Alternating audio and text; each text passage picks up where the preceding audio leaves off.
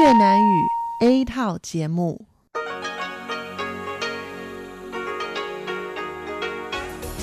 Đây là Đài Phát thanh Quốc tế Đài Loan RTI.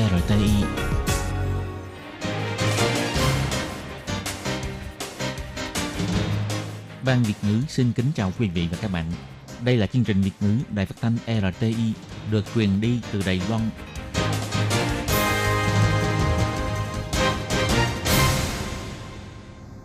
Tường Vi xin chào quý vị và các bạn. Chào mừng các bạn đến với chương trình phát thanh Việt ngữ Đài RTI. Các bạn thân mến, hôm nay là Chủ nhật, ngày 21 tháng 6 năm 2020, tức là mùng 1 tháng 5 âm lịch năm Canh Tý. Chương trình Việt ngữ của Đài RTI hôm nay sẽ được mở đầu bằng bản tin quan trọng trong tuần. Tiếp theo là các chuyên mục, tủ kính sinh hoạt, góc giáo dục và cuối cùng sẽ được kết lại bằng chuyên mục nhịp cầu giao lưu.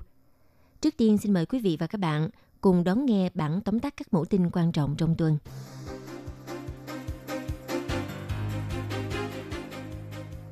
Chính quyền thành phố Đài Bắc tuyên bố kể từ 20 tháng 6 toàn diện mở cửa trường học. Đảo Cư Long sẽ mở cửa đón du khách vào ngày 1 tháng 7, đặt vé qua mạng, mỗi ngày hạn chế 1.200 người. Nhà vườn Bình Đông đã thành công thuần hóa giống xoài phỉ thúy sau 11 năm lai tạo giống. Khống chế tải lượng virus HIV, người nhiễm bệnh vẫn có thể sanh con. Trang web Tổ chức Thú y Thế giới OIE tuyên bố Đài Loan là khu vực không có dịch bệnh lở mồm long móng ở lợn. Sau 4 năm chiêu sinh, lớp chuyên ban sinh viên Việt Nam khoa Quản lý Du lịch Trường Đại học Nam Hoa Đài Loan có tỷ lệ học sinh tăng gấp 4 lần.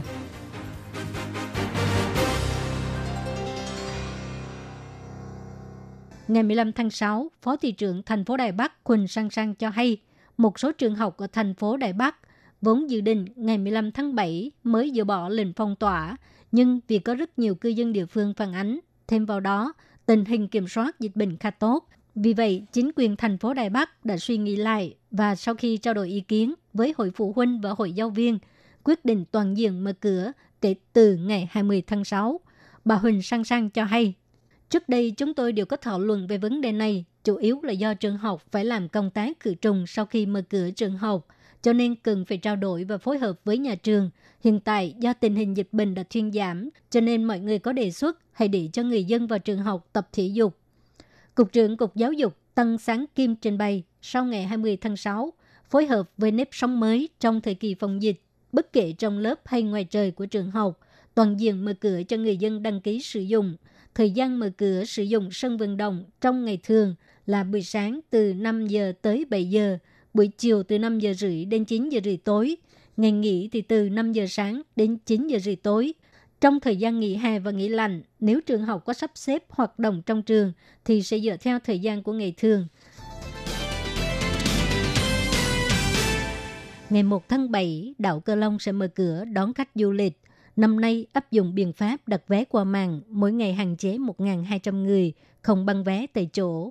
Ngày 14 tháng 6, trưởng ban tiếp thị thành phố và du lịch bà Tăng Tư Vân cho hay, hệ thống băng vé dự kiến sẽ đi vào hoạt động vào ngày 17 tháng 6. Bà Tăng Tư Vân biểu thị, dự án đường mòn đảo Cư Long hiện đang vượt tiến độ, dự kiến sẽ hoàn thành vào cuối tháng 6.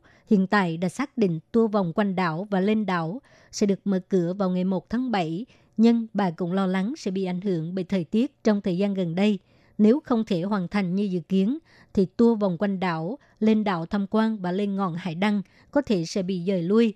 Nhưng trễ nhất là ngày 15 tháng 7 có thể để cho du khách đi lên ngọn hải đăng để ngắm nhìn phong cảnh xinh đẹp của đảo Cư Long. Bà Tăng Tư Văn cho hay, năm nay chính quyền thành phố Cư Long và cơ quan tuần tra biển sẽ hợp tác với Trường Đại học Điện ảnh và Nghệ thuật Sùng Hữu thiết kế một vài địa điểm để du khách check-in chụp ảnh lưu niệm, đồng thời cũng sẽ tận dụng không gian trống để tổ chức triển lãm tranh và triển lãm ảnh. Bà Tăng Tư Văn còn cho hay, trước khi mở cửa cho du khách lên đảo tham quan, chính quyền thành phố Cư Long cũng đánh giá các chủ thuyền, tổng cộng có 19 nhà kinh doanh phù hợp với tư cách. Ngoài mỗi chiếc thuyền phải có một hướng dẫn viên thuyết minh ra, chủ thuyền cũng được huấn luyện sơ cấp cứu như hồi sức tim phổi để đảm bảo an toàn cho du khách. Chính quyền thành phố Cư Long cho hay, đảo Cư Long được mệnh danh là viên ngọc rồng Đài Loan, dài 960 m, rộng 400 m, điểm cao nhất là khoảng 182 mét so với mực nước biển. Đảo Cư Long là một trong 8 khung cảnh tuyệt đẹp của Cư Long trong thời kỳ Nhật Bản thống trị Đài Loan, chỉ cách Cư Long 5 cây số. Ngọn hải đăng đảo Cư Long trên đảo là ngọn hải đăng đầu tiên ở Đài Loan, sử dụng năng lượng mặt trời để tạo ra điện, sinh thái cũng rất là phong phú, là một nơi rất đáng để khám phá. Nhà vườn Phan Liên Tiến ở Triệu Châu, Bình Đông, Đài Loan bỏ ra 11 năm để thuần hóa giống sài xanh thịt vàng của Thái Lan và nay đã thành công. Nhà vườn đặt tên cho giống xoài mới độc nhất vô nhị này ở Đài Loan là xoài phỉ thúy. Xoài này có khẩu vị giòn như ổi, mùi thơm và vị ngọt như nhãn. Tháng trước, nhà vườn đã bắt đầu bán xoài phỉ thúy trên mạng với giá 200 đài tệ 1 kg, tương đương giá xoài Ái Văn và rẻ hơn so với xoài mực tuyết. Nhà vườn cho biết đây là giá bán thử để xem phản ứng của thị trường ra sao. Xoài phỉ thúy là xoài bản địa của Thái Lan. Nó không phải là loại xoài được ưa chuộng ở Thái và nó không có trong danh sách được đăng ký thương hiệu và là giống xoài của địa phương. Chất lượng của xoài này cũng không ổn định. 11 năm trước, bạn của ông Tiến mang về Đài Loan cho ông trồng và qua 11 năm không ngừng ghép cây để cho giống xoài này thích ứng với khí hậu và thổ nhưỡng của Đài Loan. Năm nay, giống xoài này mới được bán trên thị trường. Nhà vườn Phan Liên Tiến cho biết, năm ngoái, ông đã đăng ký thương hiệu cho loại xoài mới này với tên gọi là xoài phỉ thúy. Loại xoài này không giống như các loại xoài khác đang thịnh hành ở Đài Loan là phải chín mới ăn, mà chúng ta có thể dùng nó khi nó chín khoảng 60%. Loại xoài này khá đặc biệt, nó giòn giòn như ổi, thơm và ngọt như lông nhãn. Mọi người có thể ăn xoài này khi nó chín khoảng 6 phần, 8 phần hoặc là chín hoàn toàn như là khi chúng ta ăn thịt bò vậy. Nhà vườn sẽ cung cấp xoài ở độ chín mà khách hàng yêu cầu. Đa số các loại xoài ở Đài Loan hiện nay có thể bảo quản ở ngăn mát tủ lạnh khoảng 10 ngày, còn xoài phỉ thúy thì có thể để đến 1 tháng. Vườn xoài phỉ thúy của ông Phan Liên Tiến rộng 2 hectare với khoảng 400 gốc xoài. Tháng 2 thì bắt đầu thu hoạch và thời gian này là thời điểm thu hoạch nhiều nhất. Nhà vườn cho biết, để cho giống xoài này khác với các loại xoài đang có trên thị trường Đài Loan, ông đã nghiên cứu cách trồng các loại xoài và cho ra đống xoài phỉ thúy với 2 cách ăn khác nhau. Mùa hè thì ăn xoài giòn, mùa thu thì ăn xoài chín ngọt. Bệnh HIVS có thể khống chế được và người nhiễm bệnh không đồng nghĩa là mất hết tương lai. Bác sĩ Hồng Kiện Thanh, Chủ tịch Học hội AIDS Đài Loan, chia sẻ câu chuyện ở phòng mạch của ông. Ông nói, một bệnh nhân nữ bị người chồng đã ly dị của cô lây bệnh HIVS. Với khao khát có một mái ấm gia đình, cô quyết định tiến thêm bước nữa. Người chồng mới của cô cũng rất ủng hộ cô sanh con, và như vậy cô đã phối hợp điều trị bệnh bằng thuốc khống chế lượng virus. Hiện nay cô đã có con và có cuộc sống gia đình hạnh phúc.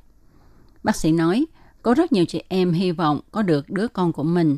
Chỉ cần họ có thể phối hợp tốt, tức người nhiễm bệnh chịu tiếp nhận điều trị, phối hợp tốt với bác sĩ, thì họ vẫn có thể mang thai và sinh con bình thường như các chị em phụ nữ khác. Bác sĩ Thanh nói, cũng tức là họ được điều trị bằng thuốc kháng virus và đạt đến U bằng U, tức là không phát hiện, không lây truyền. Do tải lượng virus ở ngưỡng không phát hiện được trong máu, thì nguy cơ lây nhiễm HIV sang người khác qua đường tình dục từ không đáng kể đến không có nguy cơ, nhưng điểm mấu chốt là họ phải chịu điều trị. Tuy nhiên, bà Trang Bình, Chủ tịch Học hội Hộ lý AIDS Đài Loan cho biết, qua điều tra khảo sát vào cuối tháng 5 phát hiện, thái độ tích cực của xã hội đối với người nhiễm HIV chỉ có 3,9 điểm. Điều này cho thấy xã hội vẫn còn thành kiến với căn bệnh này và việc này ảnh hưởng đến việc người bệnh tiếp nhận điều trị bệnh. Bà Bình nói, đa số dân chúng cho rằng người nhiễm HIV/AIDS bị kỳ thị. Do đó, khi chúng tôi hỏi bệnh này hay người nhiễm bệnh có bị kỳ thị hay không, thì mọi người cho điểm rất thấp và cho rằng người bệnh bị xã hội kỳ thị. Ông La Nhất Quân, Phó Giám đốc Sở Quản lý Bệnh tật cho biết, Đài Loan vẫn chưa nới lỏng công tác phòng chống bệnh HIV/AIDS. Tính cho đến tháng 5, số ca nhiễm được thông báo là 557 người, ít hơn so với cùng kỳ năm ngoái và đang có xu hướng ngày càng giảm. Ông nhấn mạnh yield bằng yield là nền tảng chứng minh. Ông khích lệ người nhiễm bệnh nên tích cực tiếp nhận điều trị. Đài Loan sau 24 năm nỗ lực, cuối cùng vào ngày 16 tháng 6 giờ địa phương, Tổ chức Thú y Thế giới OIE đăng thông tin trên trang web của tổ chức.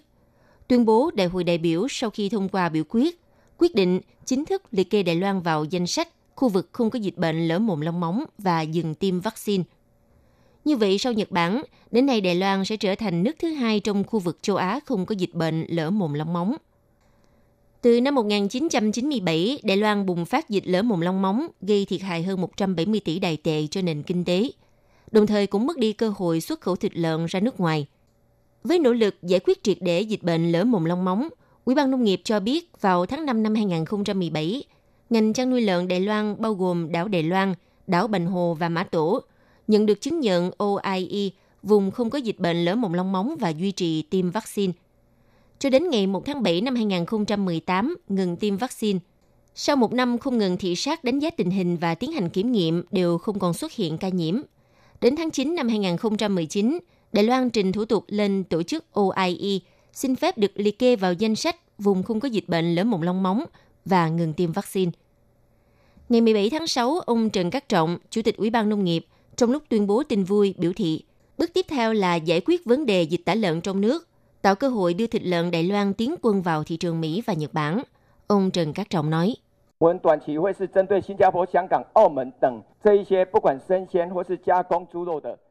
trong giai đoạn ngắn thì sẽ tìm kiếm cơ hội xuất khẩu thịt lợn tươi sống hoặc thịt lợn gia công sang các nước như Singapore, Hồng Kông và Macau. Còn thị trường Mỹ và Nhật Bản thì cần chờ đến khi Đài Loan giải quyết xong vấn đề dịch tả lợn truyền thống trong nước. Lúc đó chúng ta sẽ có cơ hội xuất khẩu. Sau kết quả này chúng ta cũng không được tự đắc. Kỳ vọng trong tương lai dẫn dắt Đài Loan trở thành quốc gia không có dịch bệnh truyền nhiễm nghiêm trọng, phải kiểm soát được dịch tả lợn châu Phi, trở thành nước không có dịch lở mồm long móng, nâng tầm công tác kiểm dịch động vật của Đài Loan lên danh hiệu hàng đầu thế giới. Cùng ngày 17 tháng 6, Bộ Ngoại giao Đài Loan cho biết, trước tin vui, Tổ chức Thú y Thế giới OIE tuyên bố Đài Loan là khu vực không có dịch bệnh lở mồm long móng. Đây là thành quả quan trọng và mang tính cột mốc trong công tác kiểm dịch thú y của Đài Loan. Nhân cơ hội này, Đài Loan sẽ khai thác triệt để thị trường xuất khẩu thịt lợn ra nước ngoài. Bộ Ngoại giao biểu thị cảm ơn sự nỗ lực của đội ngũ nhân viên nghiên cứu, các chuyên gia và phía doanh nghiệp chăn nuôi trong nước. Nhiều năm qua đã không ngừng cống hiến và nhận được sự khẳng định của quốc tế. Trong tương lai, Bộ Ngoại giao sẽ phối hợp với Ủy ban Nông nghiệp và các cơ quan chủ quản tiếp tục sâu sắc hóa sự hợp tác giao lưu giữa Đài Loan với các nước thành viên và Tổ chức Thú y Thế giới, với mục tiêu đảm bảo vệ sinh an toàn thực phẩm động vật và duy trì lợi ích kinh tế ngành nghề chăn nuôi. Lớp chuyên ban sinh viên Việt Nam khoa Quản lý Du lịch được thành lập bởi sự hợp tác giữa Đại học Nam Hoa Đài Loan và Đại học Ngoại thương Việt Nam, với mô hình giảng dạy 2 năm đầu tiên tại Việt Nam và 2 năm cuối tại Đài Loan, đã gặt hái được thành tích khả quan. Năm nay, khoa đã có 24 du học sinh Việt Nam tốt nghiệp. 24 học sinh này đồng thời nhận được chứng chỉ đại học của 2 trường Đại học Nam Hoa Đài Loan và Trường Đại học Ngoại thương Việt Nam. Ngày 17 tháng 6, cô Lại Thục Linh, trưởng ban quốc tế Trường Đại học Nam Hoa cho biết, Trường Đại học Ngoại thương Việt Nam vô cùng hài lòng với mô hình giảng dạy này, cũng như cảm ơn sự hỗ trợ chăm sóc chu đáo của trường Nam Hoa dành cho du học sinh Việt Nam. Đồng thời, trường Nam Hoa còn đặc biệt tăng cường lớp giảng dạy tiếng Trung và nâng cao năng lực ngoại ngữ cho sinh viên Việt. Nhà trường còn cung cấp nhiều suất học bổng và cơ hội thực tập có lương cho học sinh. Đây cũng là những yếu tố vô cùng thu hút sinh viên. Tỷ lệ chiêu sinh năm nay có đến 92 sinh viên Việt Nam. Trước kia chỉ có một lớp chuyên ban, nay đã tăng lên thành 2 lớp chuyên ban sinh viên Việt Nam.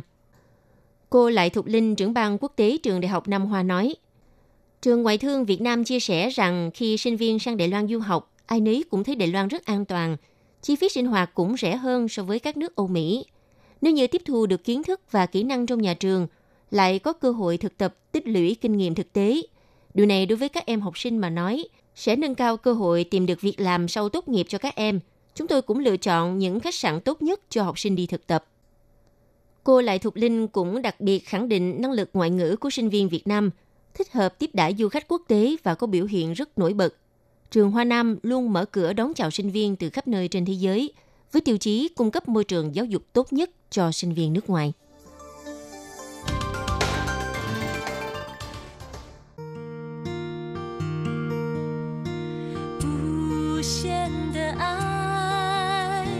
全世界传开，永恒的关怀，来自台湾之音 RTI.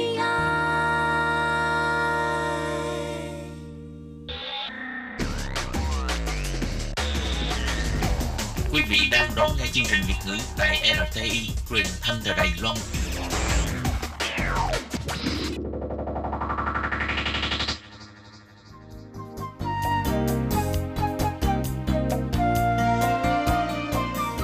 Chào mừng quý vị và các bạn đến với chuyên mục Tủ Kính Sinh Hoạt, gồm những thông tin liên quan đến đời sống thường ngày.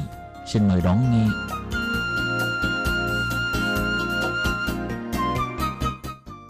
Các bạn thân mến, Hải Lê xin chào các bạn.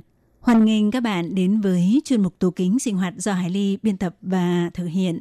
Thưa các bạn, trong một số năm gần đây, sản phẩm collagen Trao Yến Tàn Bái trở nên rất hot, với công dụng chủ yếu được quảng bá là để chăm sóc sắc đẹp.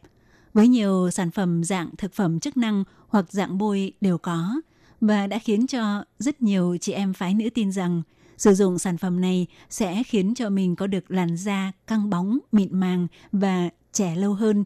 Vậy thực sự tác dụng của sản phẩm dưỡng da collagen là như thế nào? Thì trong buổi phát hôm nay, Hải Ly xin mời các bạn cùng tìm hiểu về dòng sản phẩm này nhé.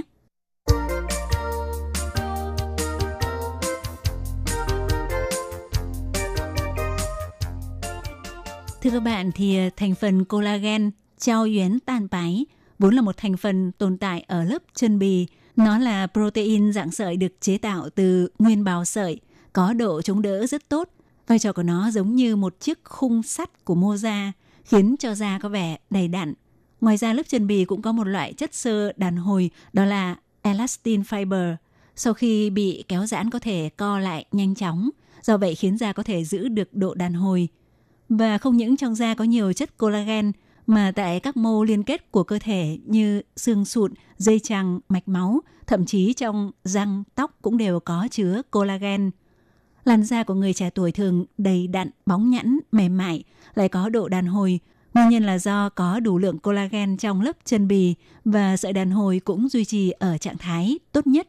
Nhưng sau khi qua độ tuổi 25, sự tạo nguyên bào sợi sẽ giảm dần, tốc độ mất collagen đôi khi còn nhanh hơn cả tốc độ tạo collagen. Lâu dần như vậy, da bắt đầu xuất hiện dấu hiệu bị già hóa, khô và thô ráp, không có tính đàn hồi, nếp nhăn ngày càng rõ hơn, vân vân. Thêm vào đó là do ảnh hưởng của tia tử ngoại, tức lão hóa do ánh nắng mặt trời, và tác dụng oxy hóa của cơ thể có khả năng khiến collagen, sợi đàn hồi bị các gốc tự do tấn công, bị phá hoại, làm biến dạng kết cấu, làm mất độ đàn hồi. Đó chính là những nguyên nhân xuất hiện các nếp nhăn và khiến da mặt bị sệ. Hiện tại trên thị trường có rất nhiều sản phẩm đều nhấn mạnh có thể bổ sung collagen bằng các biện pháp khác nhau như bôi, ăn hoặc uống, chủ yếu là hy vọng có thể bổ sung đầy đủ collagen cho cơ thể. Nhưng những kiểu bổ sung như vậy thực ra không được lý tưởng như chúng ta vẫn nghĩ. Chức năng chủ yếu của collagen cần được ghi nhận đó là dưỡng ẩm, bởi vì chất này có khả năng hút nước ở môi trường xung quanh rất mạnh, và khi nó bao phủ lên da, nó còn có thể chống cho nước không bị bay hơi, cho nên đạt được hiệu quả dưỡng ẩm khá tốt. Khi lượng nước của lớp chất sừng của da được gia tăng trong khoảng thời gian ngắn, đúng là nhìn làn da có vẻ căng bóng, cảm giác da đẹp lên, tự như hiệu quả thần kỳ đạt được sau khi dùng mặt nạ. Cũng có khi thành phần collagen của các loại mỹ phẩm giống như một dụng cụ chuyên chở để vận chuyển các thành phần dưỡng da khác nhau. Sau khi bôi lên sẽ khiến các thành phần dưỡng da được giải phóng ra từ collagen và được hấp thu vào da. Ngoài ra, có một số sản phẩm mặt nạ dưỡng da có cho thêm collagen, mục đích là nhờ vào tác dụng co của màng protein để tạo cảm giác khiến da căng lên. Mọi chất có phân tử lớn sau khi khô đều đạt hiệu quả làm săn chắc. Theo bác sĩ chuyên khoa da Thái Trình Phương của Bệnh viện trực thuộc Học viện Y, Trường Đại học Quốc lập Đài Loan giải thích cho biết như vậy. Cũng giống như chúng ta thường dưỡng da theo phương pháp tự sáng tạo, đắp lòng trắng trứng gà lên mặt. Sau khi khô đi, nó sẽ hình thành một lớp màng, chúng ta sẽ cảm thấy da mặt rất căng, thì đó cũng là áp dụng nguyên lý tương tự. Tuy vậy thì theo các chuyên gia trong lĩnh vực thẩm mỹ, thành phần collagen không thể bổ sung bằng cách bôi ngoài da.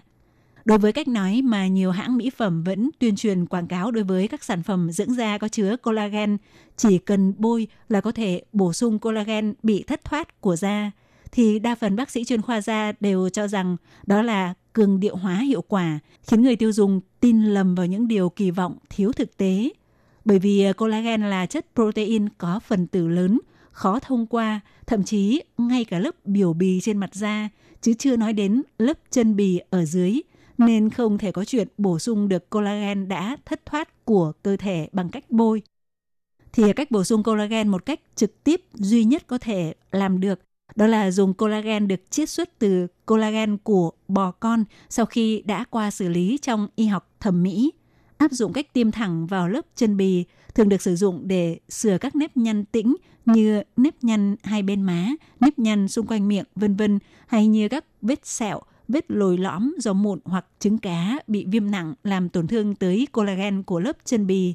Tuy nhiên, trong trường hợp như vậy cũng vẫn có một số điều hạn chế cần lưu ý như sau. Thứ nhất là hiệu quả chỉ mang tính tạm thời, thì collagen được tiêm vào cơ thể sẽ không ngoan ngoãn nằm mãi ở lớp chân bì, mà nó sẽ được tiêu hóa và chuyển hóa dần. Do vậy, tùy thuộc vào tình trạng cơ thể của mỗi người, chỉ có thể duy trì từ nửa năm đến khoảng 1 năm, tới hết thời gian đó lại phải tiếp tục tiêm bổ sung. Thứ hai là chi phí của nó rất cao, tiêm một mũi tốn khoảng 10 đến 30.000 đài tệ.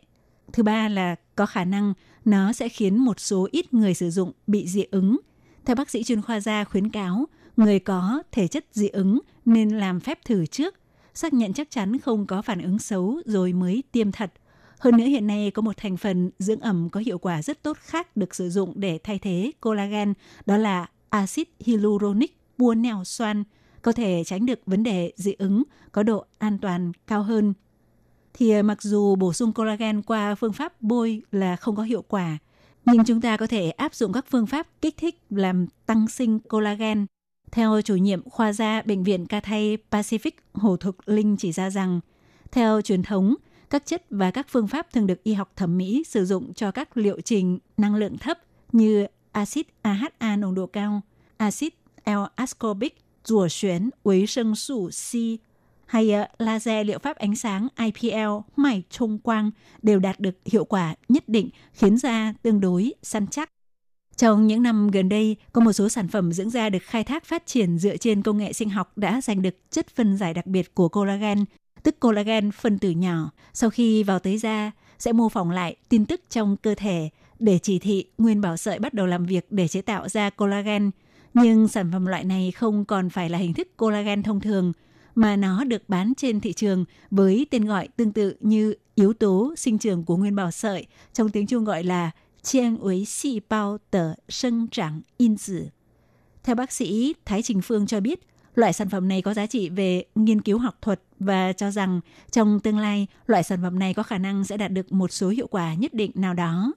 Cũng có rất nhiều người, đặc biệt là chị em phái nữ, đều tin tưởng rằng cứ ăn sản phẩm collagen là da sẽ trẻ mãi không già. Con người thời hiện đại cho rằng bảo dưỡng da nếu chỉ bôi quét thôi thì không đủ, mà các sản phẩm dưỡng da dạng ăn hay uống hiện cũng đang rất hot. Hiện nay tại các quầy bán mỹ phẩm ở các trung tâm thương mại của Đài Loan, rồi các tiệm bán dược mỹ phẩm giàu trang tiện, hay trên kệ của các cửa hàng tiện lợi, thậm chí tại cả các website mua hàng qua mạng đều có vô số các sản phẩm dưỡng da dạng ăn. Sản phẩm thực phẩm bổ sung được quảng bá là giúp bạn có khuôn mặt đẹp, một làn da căng bóng và có độ đàn hồi, có đủ mọi loại, nào là dạng ăn, dạng uống, dạng viên, dạng bột, dạng nước, v.v. Tất cả đều nhắm vào nhu cầu dưỡng sinh của con người thời nay, nhưng lại còn phải đáp ứng được kỳ vọng phải nhanh. Mọi người đều mong muốn rằng tốt nhất ăn 1 viên hoặc 1 chai, ngày mai soi gương da mình sẽ lập tức đẹp hẳn lên. Thì chính vì những mong muốn như vậy của con người thời hiện đại khiến sản phẩm dưỡng da dạng ăn phát triển rất mạnh. Có một số sản phẩm collagen bán chạy, mỗi tháng có thể đạt tới hàng triệu đài tệ doanh số tiêu thụ. Ở nước ngoài, mặc dù đã có tiến hành một số nghiên cứu về sản phẩm bổ sung collagen dạng uống, kết quả phát hiện nó có thể sẽ làm tăng khả năng dưỡng ẩm và độ mềm mại cho da. Hơn nữa cũng làm tăng cao khả năng sửa chữa khôi phục đối với làn da sau khi bị tổn thương bởi tia từ ngoại. Nhưng theo bác sĩ chuyên khoa da Bệnh viện trực thuộc Học viện Y Đại học Quốc lập Đài Loan Thái Trình Phương chỉ ra, Hiện nay mỗi năm chỉ có 1 đến 2 báo cáo nghiên cứu liên quan về lĩnh vực này. Rõ ràng không đủ cả về chất và lượng, không thể đưa ra kết luận là chắc chắn có hiệu quả. Ngay cả tại quốc gia rất hot sản phẩm này là Đức, thì các bác sĩ cũng không tích cực khuyến khích bệnh nhân ăn các sản phẩm bổ sung collagen. Tuy nhiên, xét về độ an toàn thì không có vấn đề gì, do vậy ăn cũng không gây tác hại gì. Giới y học không có sự đánh giá tiêu cực đối với sản phẩm dạng này, theo bác sĩ Thái Trình Phương bổ sung cho biết. Hiện tại, các nhà học giả trong lĩnh vực thực phẩm chức năng của Nhật Bản đưa ra lượng sử dụng an toàn đối với sản phẩm collagen dạng ăn là mỗi ngày từ 2 đến 5 gram và kiến nghị người tiêu dùng nên kết hợp sử dụng cùng với vitamin C vì vitamin C là nguyên liệu chủ yếu làm sản sinh collagen. Vậy làm thế nào để bổ sung được collagen từ tự nhiên mà không cần phải bổ sung bằng các sản phẩm collagen dạng thực phẩm chức năng? Có một số người rất tôn sùng chủ nghĩa tự nhiên, không sử dụng các sản phẩm bổ sung dinh dưỡng, mà chuyển sang sử dụng các loại thức ăn thiên nhiên có chứa chất keo theo kinh nghiệm truyền lại của ông bà tổ tiên để lại, như ăn gân bò, chân giò heo, cánh gà có da, da cá và xương sụn, để hy vọng có thể bổ sung bằng biện pháp tự nhiên nhất. Thì cách làm như vậy liệu có đạt được hiệu quả như mong muốn hay không? Thì theo chuyên viên dinh dưỡng Triệu Cường của Bệnh viện Mạc Cai cho rằng, nếu xuất phát từ quan điểm nguyên liệu đầy đủ mới có thể chế tạo ra được thành phẩm, thì bất kể là ăn thức ăn hoặc uống các loại sản phẩm bổ sung, về lâu dài ít nhiều là có ích. Nhưng một điều chúng ta cần chú ý là các loại thực phẩm được cho là có chứa nhiều chất keo để giúp tạo collagen như nêu trên, thực ra có hàm lượng chất béo khá cao, không thích hợp ăn thường xuyên. Nhiệt lượng cao, hàm lượng chất béo cao, đặc biệt là các loại thức ăn chiên dầu sẽ dễ làm sản sinh các gốc tự do, làm tăng nhanh tốc độ lão hóa.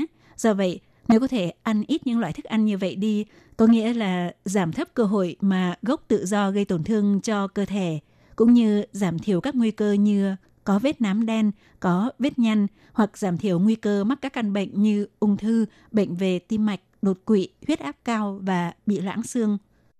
Ngoài ra, các thành phần chủ yếu trong collagen gồm proline, glycine và hydroxylicin đều là các axit amin không cần thiết, cơ thể con người có thể tự tổng hợp mà thành. Theo Phó Giáo sư Hoàng Sĩ Tư, Khoa Dinh dưỡng Bảo vệ Sức khỏe Trường Đại học Y Đài Bắc chỉ ra, chính vì vậy cũng không cần phải cố ý ăn những loại thức ăn kể trên, chỉ cần chế độ ăn uống điều độ và cân bằng đầy đủ các chất dinh dưỡng là được.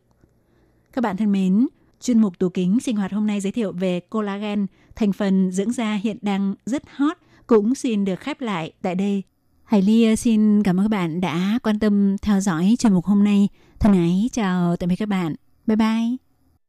Để đảm bảo quyền và ích lợi cho lao động nước ngoài làm việc tại Đài Loan, Bộ Lao động Đài Loan đã thiết lập một đường dây nóng 1955 bảo vệ và tư vấn miễn phí cho lao động nước ngoài trong 24 tiếng đồng hồ. Đường dây này cung cấp phục vụ quan tâm cho lao động nước ngoài xin tư vấn, khiếu nại, chủ thuê hoặc lao động nước ngoài nếu có nhu cầu tư vấn đều có thể thông qua đường dây nóng 1955 để xin hỗ trợ. Ngoài ra, để tuyên truyền về đường dây nóng 1955, Sở Phát triển Nhân lực Lao động thuộc Bộ Lao động có in tờ gấp bằng song ngữ là tiếng Trung và 4 thứ tiếng nước ngoài. Thì 4 thứ tiếng đó bao gồm tiếng Trung và tiếng Anh, tiếng Trung và tiếng Indonesia, tiếng Trung và tiếng Thái, tiếng Trung và tiếng Việt Nam. Lao động nước ngoài, chủ thuê và người dân có thể xin tờ gấp để tìm hiểu. Các bạn lao động nước ngoài xin tư vấn khiếu nại khi có nhu cầu, hãy sử dụng đường dây nóng 1955 để xin hỗ trợ. Sở Phát triển Nhân lực Lao động quan tâm bạn. Sở Phát triển Nhân lực Lao động trực thuộc Bộ Lao động thành lập trung tâm tuyển mộ lao động trực tiếp nhằm hỗ trợ chủ thuê làm thủ tục thuê lao động nước ngoài. Đồng thời còn có các hạng mục phục vụ gồm có tư vấn bằng tiếng nước ngoài, nhận và chuyển hồ sơ liên quan việc thuê lao động nước ngoài đến các đơn vị thẩm định. Lao động nước ngoài có thể tiếp tục gia hạn ở lại làm việc tại Đài Loan sau khi mãn hợp đồng lao động. Trung tâm tuyển mộ lao động trực tiếp hỗ trợ chủ thuê làm thủ tục tuyển dụng lao động. Ngoài ra, trung tâm còn nhận nghiệp vụ chuyển đổi chủ thuê, v.v.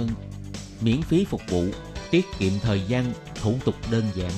Xin vui lòng liên hệ trung tâm tuyển mộ lao động trực tiếp là người bạn đồng hành của bạn. Đường dây phục vụ tư vấn 02 6613 0811.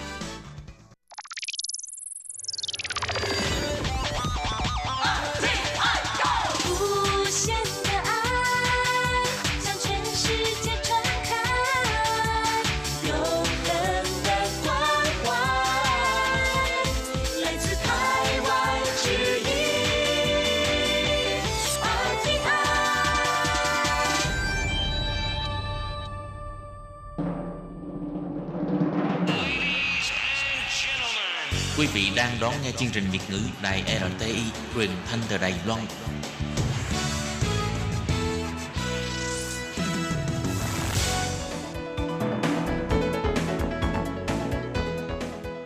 Chào mừng các bạn đến với chuyên mục Góc Giáo dục do Khiết Nhi và Lệ Phương cùng thực hiện.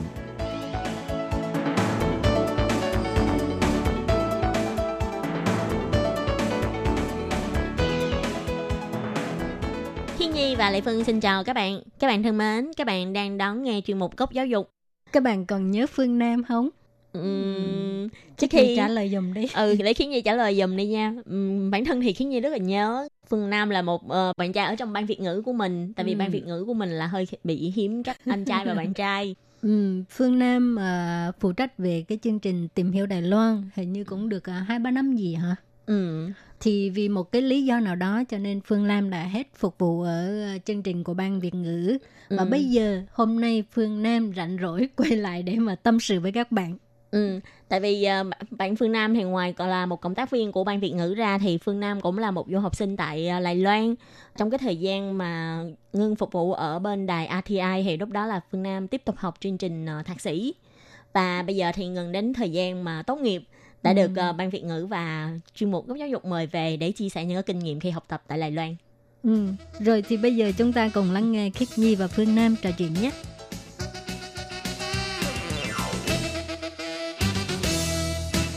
Và hôm nay trong chuyên mục Góc Giáo dục của chúng ta đã mời được một bạn mà có thể nói là rất là quen thuộc với mọi người. Và bạn có thể tự giới thiệu về bản thân bạn được không? Xin chào quý thính giả, lâu lắm rồi chúng ta không gặp nhau. Em là Phương Nam, hiện nay em đang học chương trình thạc sĩ 4+1 tại trường đại học thực tiễn. Vừa rồi thì em mới chụp cái mà đúng rồi, hình tốt nghiệp. Nhưng mà thật sự thì em vẫn chưa có tốt nghiệp. Em phải đợi tới ngày 24 tây tháng 7 thì em mới lấy được bằng tốt nghiệp thạc sĩ. Đó là từ đợt em hình như tới đây học cũng được khoảng 5-6 năm rồi. Là em học từ đại học lên tới thạc sĩ luôn. Là em học 4+1, tức là em học 5 năm là em lấy được 2 bằng. Vậy thì đây là một cái chương trình mà của bên trường Phương Nam tổ chức hay là sao?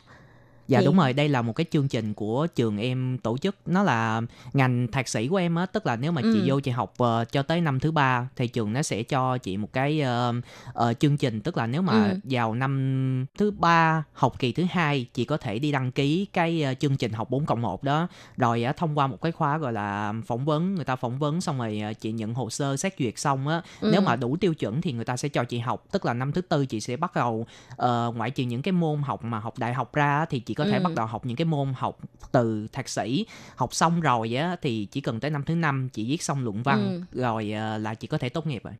Vậy thì tức là trong năm thứ 3 của đại học là bắt đầu đăng ký và bắt đầu để đến gọi là phỏng vấn để mà được tuyển sinh. Đến năm thứ 4 thì sẽ, nếu như được tuyển rồi thì đến năm thứ 4 sẽ vào chương trình thạc sĩ. Nếu thế lúc đó thì còn cần phải học những cái chương trình của bên đại học không, hay là cần phải thi tốt nghiệp đại học không? Dạ thì chương trình của bên đại học thì mình vẫn phải học bình thường. Tức là những cái môn mà mình cần phải lấy tín chỉ á, thì mình vẫn cần phải học bình thường. Nhưng mà vẫn phải thi tốt nghiệp đại học. Nhưng mà ngành thạc sĩ á, những cái môn thạc sĩ mình vẫn phải học. Tức là mình học dồn chung luôn á, có thể nói như vậy. Học dồn chung luôn, một lúc học 2 hệ luôn.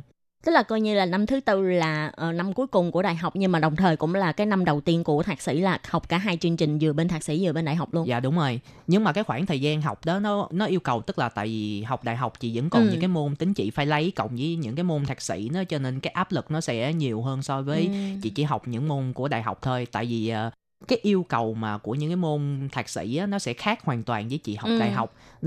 Thầy cô sẽ yêu cầu cao hơn, mà những cái lớp đó học sinh nó lại ít hơn nữa. Cho nên cái mà về phần bài tập đồ này nọ nó cũng nặng hơn so với đại học nhiều lắm. Ví dụ như là bản thân Phương Nam thấy là khó nhất á, là khi mà vừa phải học chương trình thạc sĩ vừa phải học chương trình đại học, lúc đó là gì? Ngoài cái việc mà bài vở nặng hơn rất là nhiều, em nghĩ là cái chương trình mà nếu mà học 2 chương trình cộng gộp lại với nhau á, thì nó khó khăn nhất là về cái giai đoạn mà mới bắt đầu luôn. Tại vì những cái chương trình học đại học, tại do những cái lớp đó nó sẽ nhiều người. Ví dụ như lớp của em học đại học nó có 5 cho tới 60 người, cho nên những cái bài mà báo cáo nhỏ thì mình có thể phân ra một nhóm có thể 5 tới 6 người làm một cái PowerPoint chừng 20 cho tới 30 slide. ở cỡ đó, rồi chỉ cần báo cáo khoảng 5 cho tới 10 phút, nhưng mà học tới thạc sĩ thì nó không có giống vậy nữa.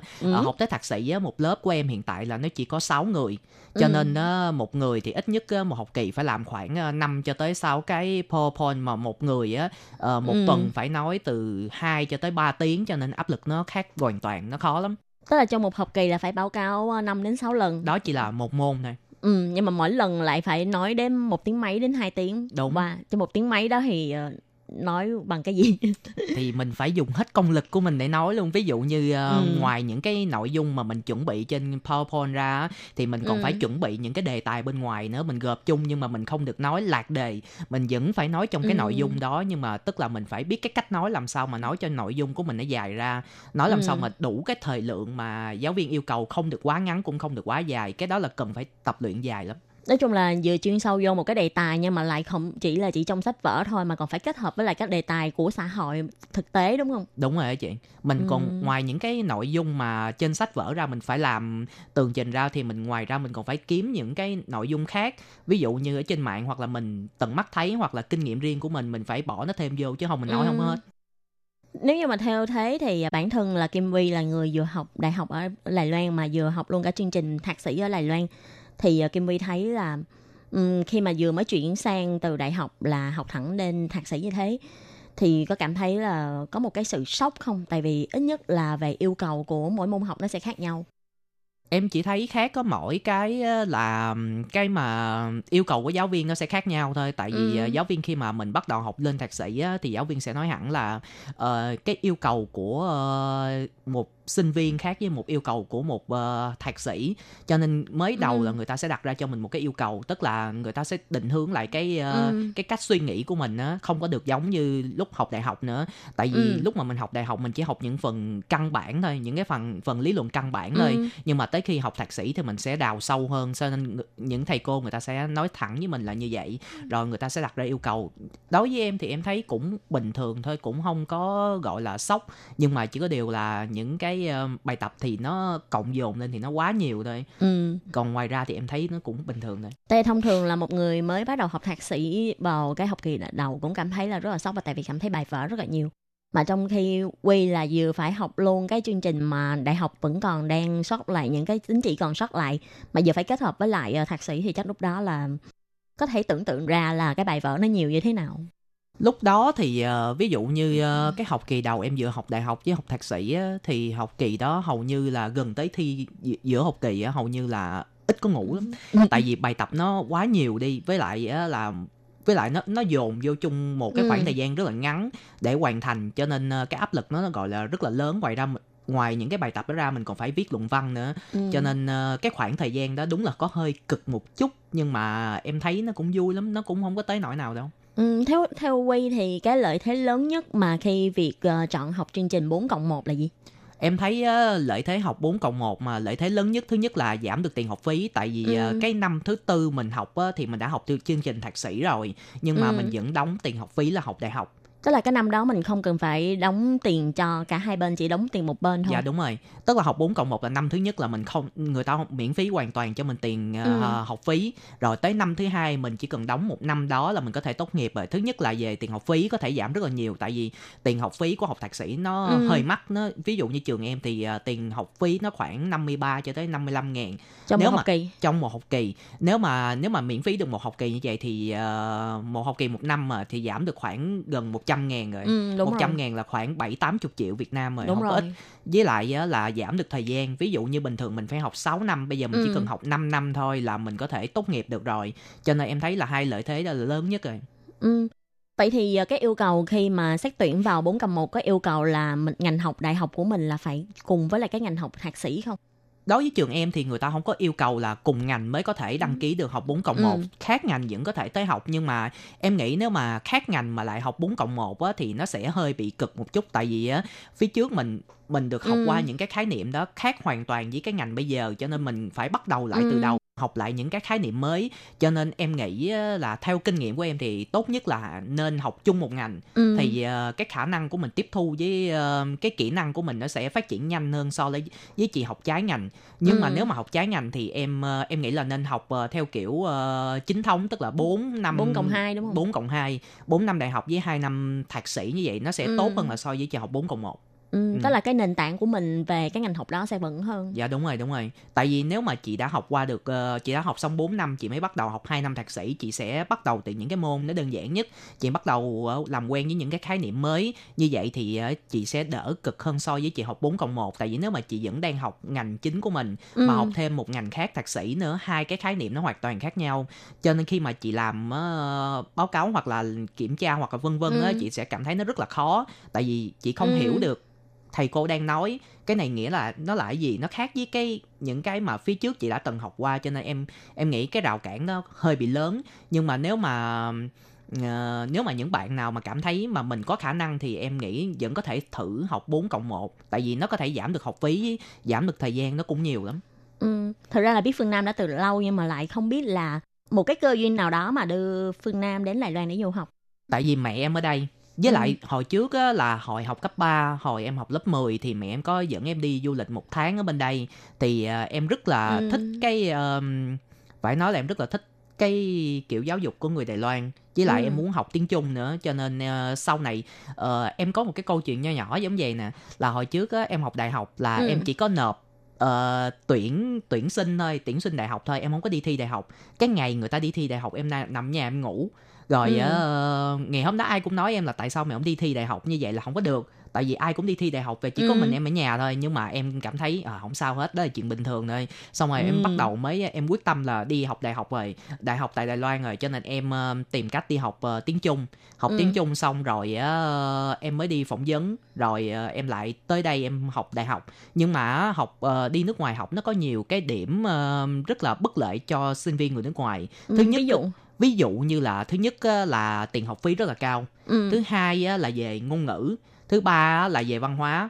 Đầu tiên là tiền học phí thì nó sẽ cao hơn rất là nhiều so với Việt Nam mình. Nó là theo trường em thì 1 năm nó có 2 khóa, 1 khóa là mùa xuân với 1 khóa mùa thu, đúng rồi. Rồi 1 học kỳ như vậy là khoảng tương đương khoảng 55 cho tới 60.000 Đài tệ, là tương đương khoảng 4, 5, 60 triệu gì đó tiền Việt Nam. Rồi tức là 1 năm như vậy là tiêu tốn rất là nhiều tiền học phí, ngoài ra chưa tính tiền sinh hoạt phí nữa, cho nên chưa tính tiền nhà ở bên đây nữa, cho nên cái phí á, nó rất là cao. Thứ hai là về ngôn ngữ, tại vì á, ví dụ như em học quản trị kinh doanh, em học chuyên về tiếng Trung thôi, cho nên cái kỹ năng, cái nền tảng tiếng Trung của chị phải cực kỳ tốt, chị mới có thể tới đây học được những cái môn mà những cái môn bắt đầu ở bên đây. Tại vì á, ngành quản trị kinh doanh của em khi mà em mới vô học em sẽ học những cái môn cực kỳ khó, ví dụ như học môn kinh tế, kế toán, rồi rồi kể ngành luật người ta cũng phải bắt mình học nữa, luật dân sinh, luật về công ty, kinh tế. Đúng rồi, tại vì không hiểu luật thì làm sao mà có thể thành lập công ty, đúng không? Đúng, cho nên về mặt ngôn ngữ nó là một cái rào cản cực kỳ lớn luôn, chứ không phải nhỏ nữa, cực kỳ lớn luôn. Những cái môn học này thật ra học bằng tiếng Việt đã thấy khó rồi, đúng, chứ đừng có nói là mình học bằng một cái ngoại ngữ khác nữa. Em nghĩ là ngôn ngữ, muốn đi du học ở Đài Loan em nghĩ là điều đầu tiên, ngoại trừ những bạn nào mà học. Các bạn thân mến, có nghe giọng nói Phương Nam cảm thấy rất là quen thuộc không nào? Tại vì ít nhất thì Phương Nam cũng đã làm chương trình cả mấy năm trời rồi, đúng không? Nếu mà quên là Phương Nam buồn lắm á. Thì Khiết Nhi thấy Phương Nam bây giờ có gì thay đổi không? Bản thân khi Nhi thấy là không có gì thay đổi. Khi Nhi chỉ thấy là Phương Nam thì càng lúc là càng chấn chán, với lại càng tự tin hơn. Và dẫu sao thì Phương Nam cũng sắp tốt nghiệp thạc sĩ rồi còn gì. Thì nếu như mà các bạn có nghe câu chuyện giữa Khiết Nhi và Phương Nam chia sẻ lại thì chắc các bạn sẽ biết là tình cảnh của Phương Nam khi mà mới sang Đài Loan là như thế nào.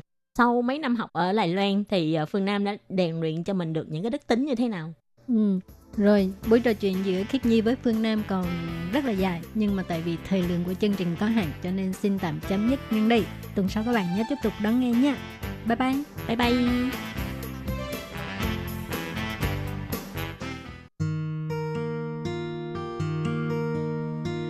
Vô biên的爱向全世界传开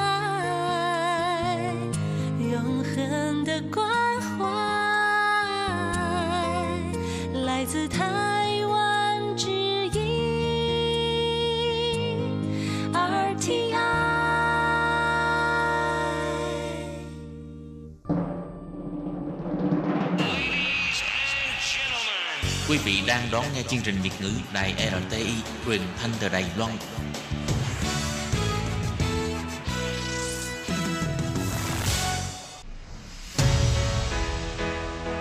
Tố Kim, Tường Vi, chào mừng các bạn đến với chuyên mục Nhịp cầu giao lưu. Mong rằng tiết mục này là nơi chia sẻ tâm tư tình cảm của mọi người, thắt chặt mối thân tình giữa các bạn với chúng tôi.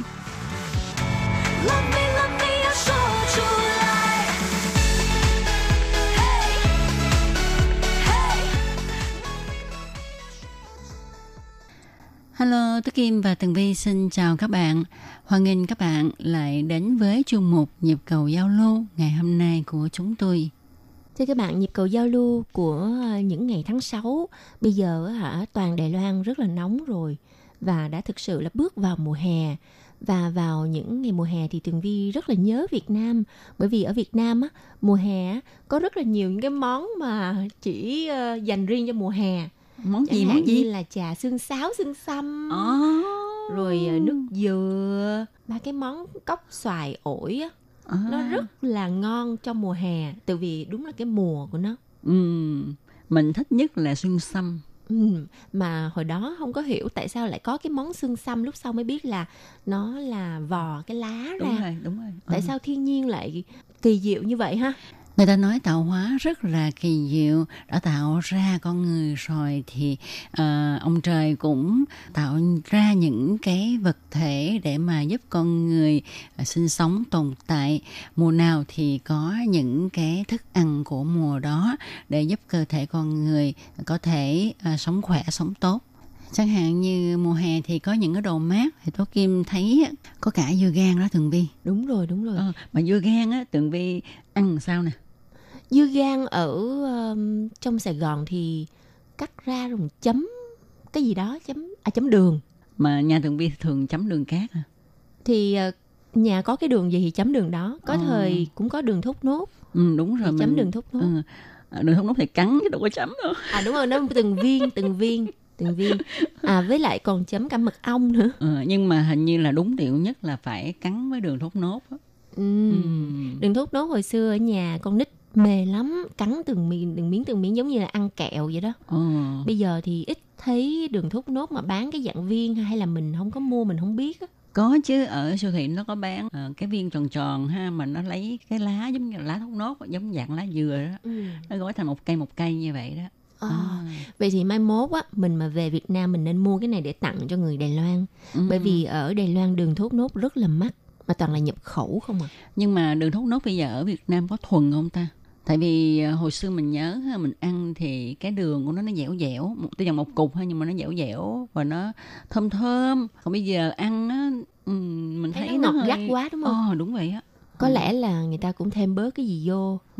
Nhưng mà chắc chắn là vẫn có những cái nơi bán đường thốt nốt nguyên chất, nhất là ở khu vực miền Tây. Đường thốt nốt là phải ở miền Tây, nó ở đâu? Ở gần Campuchia hay đâu đó ta? Thì miền Tây của mình phải gần Campuchia không? Đúng không anh Xuân Triển? Là bởi vì anh Xuân Triển là một người đi rất là nhiều nơi công tác, thì chắc chắn là anh sẽ hiểu rất là nhiều về cái vấn đề này. Cho nên là thư sau thì khi mà anh nghe chuyên mục ngày hôm nay thì anh hãy cho Tường Vi với lại Tố Kim một câu trả lời là đường thốt nốt ở đâu ngon nhất ở Việt Nam mình. Chắc là Bến Tre không? Không, là dừa. Bến Tre dừa. Kẹo dừa.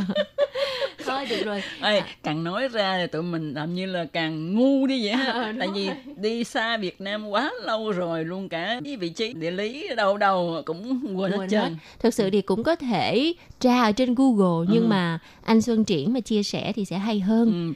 Thật ra thì bây giờ tra Google thì gì cũng ra hết á. Nhưng mà vậy thì đâu còn cái tương tác với nhau nữa. Đúng rồi. Thành ra lâu lâu mình ngu ngay đi. Hay là ngu thường xuyên đi ha. Vâng, và tại sao mà nãy Tường Vi nhắc tới anh Xuân Triển là ngày hôm nay á, sẽ là một buổi trả lời toàn là thư của anh Xuân Triển thôi nha, riêng cho anh Xuân Triển. Các bạn thính giả khác đừng có ganh tị nha. Nếu mà các bạn mà ganh tị mà các bạn muốn Tường Vi với Tố Kim làm nguyên một cái chuyên mục chỉ riêng cho một mình bạn thì hãy gửi vài lá thư vào cho Nhịp cầu giao lưu. Rồi, đầu tiên thì Tường Vi xin được trả lời lá thư báo cáo đón nghe của anh Xuân Triển. Thì trong thư, anh đã đánh giá cường độ phát sóng và chất lượng của chương trình từ ngày 15 tháng 4 cho tới ngày 9 tháng 5 năm 2020. Anh cho biết nhìn chung, cường độ sóng trên radio vẫn tương đối ổn định. Đặc biệt, có 2 buổi phát chính vào ngày 17 tháng 4 lúc 18 giờ tới 19 giờ và ngày 6 tháng 5 ở tần số SW 9425. Chất lượng âm thanh khá trong trẻo rõ ràng, có nghĩa là chỉ có 2 buổi có chất lượng âm thanh khá trong trẻo. Còn trên trang web thì nổi bật có bài phóng sự Ấm áp tình người nơi xứ Đài trong mùa dịch Covid-19 của Lệ Phương, để lại khá nhiều tình cảm trong lòng của thính giả. Kiểm thính viên Phạm Xuân Triển. Rất là cảm ơn anh Phạm Xuân Triển đã cho chúng tôi biết về cái tình hình đón nghe ở nơi anh ở như thế nào ha. Rồi chúng tôi sẽ nói với ban kỹ thuật để họ có thể là chỉnh sửa, điều chỉnh nha. Để cho lần sau á thì cái bài báo cáo đón nghe của anh thì anh sẽ nói là tất cả các buổi phát chính đều rõ ràng. Điều này Tố Kim nghĩ là không tưởng đâu. Kỳ tích đó. Rồi tiếp theo thì Tố Kim xin trả lời lá thư của anh gửi cho chúng tôi vào ngày 11 tháng 5 ha. Thì cái lá thư này á, anh trả lời câu hỏi mà hôm trước Tố Kim và Tường Vi có hỏi trên chương mục Nhịp cầu giao lưu. Đó là tại Long Sơn Tự ở khu Vạn Hoa Đài Loan có lư hương ngoài trời đặt ở sân chùa để tránh tác hại ô nhiễm của khói hương trong môi trường xung quanh, với những cái tượng đồng hình người phương Tây, chỉ người Hà Lan, giơ hai tay lên chống đỡ nắp che lư hương, mang ý nghĩa người Hà Lan phải suốt đời, đời đời kiếp kiếp tại đây, giơ tay chống đỡ, che mưa nắng cho lư hương ở một ngôi chùa nổi tiếng cổ kính của Đài Loan, xem như là đáp lại mối hận thù và thể hiện tinh thần của dân tộc một thời phải chịu đựng, ngậm đắng nuốt cay bị áp bức bởi người Hà Lan vào năm 1624, đã đến xâm chiếm và đô hộ Đài Loan trong vòng 38 năm. Coi như đây là đi đầy đọa đó, bị đi đầy đó. Cái gì mà nó có nhân quả mà làm điều xấu là sẽ bị quả báo. Thì cái câu hỏi này anh trả lời cũng giống như là anh Quang Trọng Kiên ha, nhưng mà cái lời văn có khác nhau xa lắc à. Đúng rồi. Mỗi một người có một cái phong cách văn khác nhau, như vậy thì mới gọi là hai con người khác nhau chứ, đúng không? Tuy nhiên điều quan trọng nhất là hai người đều đáp đúng câu hỏi này. Đúng rồi, chúc mừng cho anh Quang Trọng Kiên và anh Xuân Triển ha. Rồi, lá thư tiếp theo của anh Xuân Triển. Cái lá thư này á, được thiết kế rất là đẹp. Cái cách bài trí, chữ viết nè, lớn, nhỏ, rồi có một số những cái hình rất là đẹp, như là hình của bông hoa, của mặt trời, rất là đẹp. Cảm ơn anh Xuân Triển đã dành thời gian để mà thiết kế lá thư rất là nghệ thuật. Và Tường Vi xin được đọc nội dung lá thư này nha. Xuân Triển, giai điệu quê hương số 5 tháng 5 năm 2020. Bài này là anh muốn đóng góp cho Nguyệt Sang của Ban Việt ngữ. Và tuy nhiên bây giờ thì Nguyệt Sang mà in ra bằng giấy đã không còn phát hành nữa. Tuy nhiên Ban Việt ngữ sẽ tìm cơ hội để mà chụp cái bài này để đưa lên trên trang Facebook. Thật ra thì bài này đã được đưa lên trang Facebook của Đài rồi, và cũng có rất là nhiều thính giả đã xem được cái bài này, và có những lời bình thật là hay. Vâng, và hôm nay Tường Vi xin được đọc lại một lần nữa nha. Bài đầu tiên, bài thơ Sợi Nắng. Anh ngồi lặng đếm từng sợi nắng, lòng mãi buồn tha thiết nhớ về em.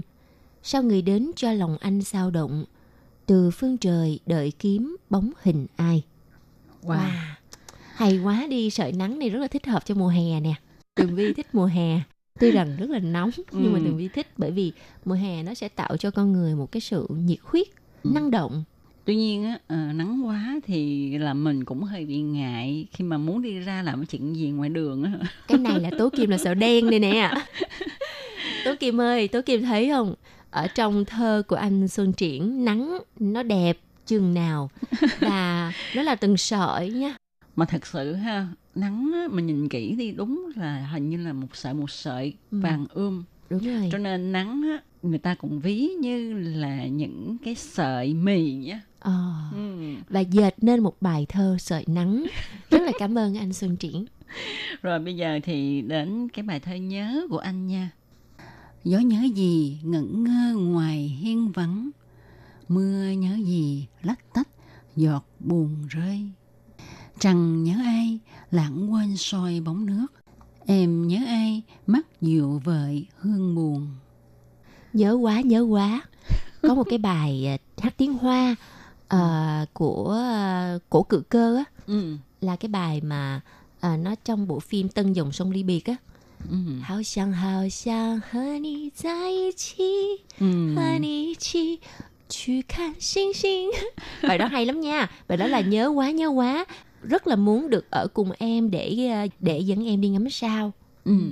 Rồi một bài cuối cùng trong cái lá thư này đó là bài Tơ Vương và Sợ Nắng Nhớ. Rồi bây giờ đến Tơ Vương nha.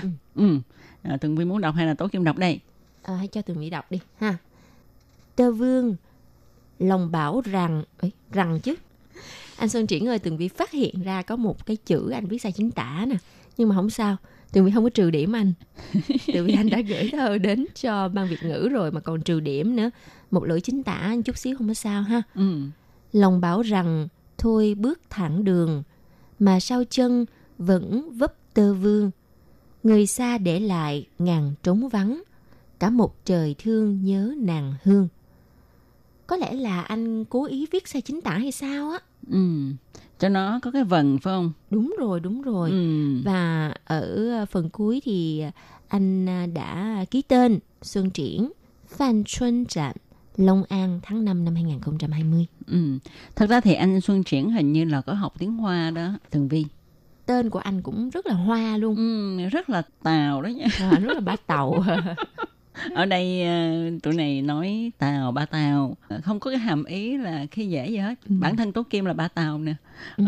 Thật ra ba Tàu cái này là chỉ những người Hoa ha, vào cái thời điểm những cái năm xưa, ngồi trên ba chiếc tàu rồi đi đến miền Nam Việt Nam. Cho nên người dân ở miền Nam Việt Nam á, hay gọi những người Hoa mà di cư thời đó đến đấy gọi là ba Tàu. Tố Kim cũng hồi đó bị kêu ba Tàu hoài, đâu có thấy gì đâu. Mà Tường Vi cũng hay kêu bạn mình là ba Tàu, nó là người ba Tàu.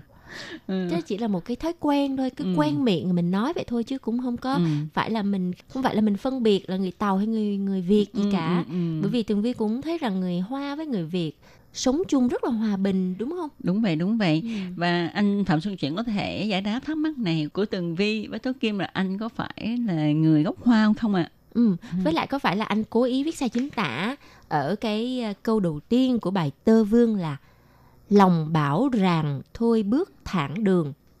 Nếu như Tường Vi nghĩ là Tường Vi sẽ nói là lòng bảo rằng thôi bước thẳng đường.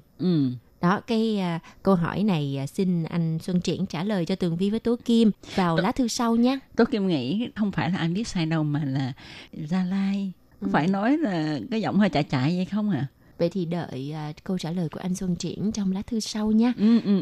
Và một lần nữa rất là cảm ơn anh Xuân Triển đã gửi những lá thư, những bài phóng sự và kể cả những bài thơ hay đến để chia sẻ giao lưu với các bạn thính giả trên đài. Và Tường Vi, Tố Kim rất là cảm ơn và rất là trân trọng những lá thư này. Và xin chúc cho anh có một ngày Chủ nhật thật là vui. Và chuyên mục Nhịp cầu giao lưu ngày hôm nay xin tạm dừng tại đây. Rất cảm ơn sự chú ý lắng nghe của các bạn và hẹn gặp lại trong chuyên mục tuần sau cũng vào giờ này nha. Bye bye.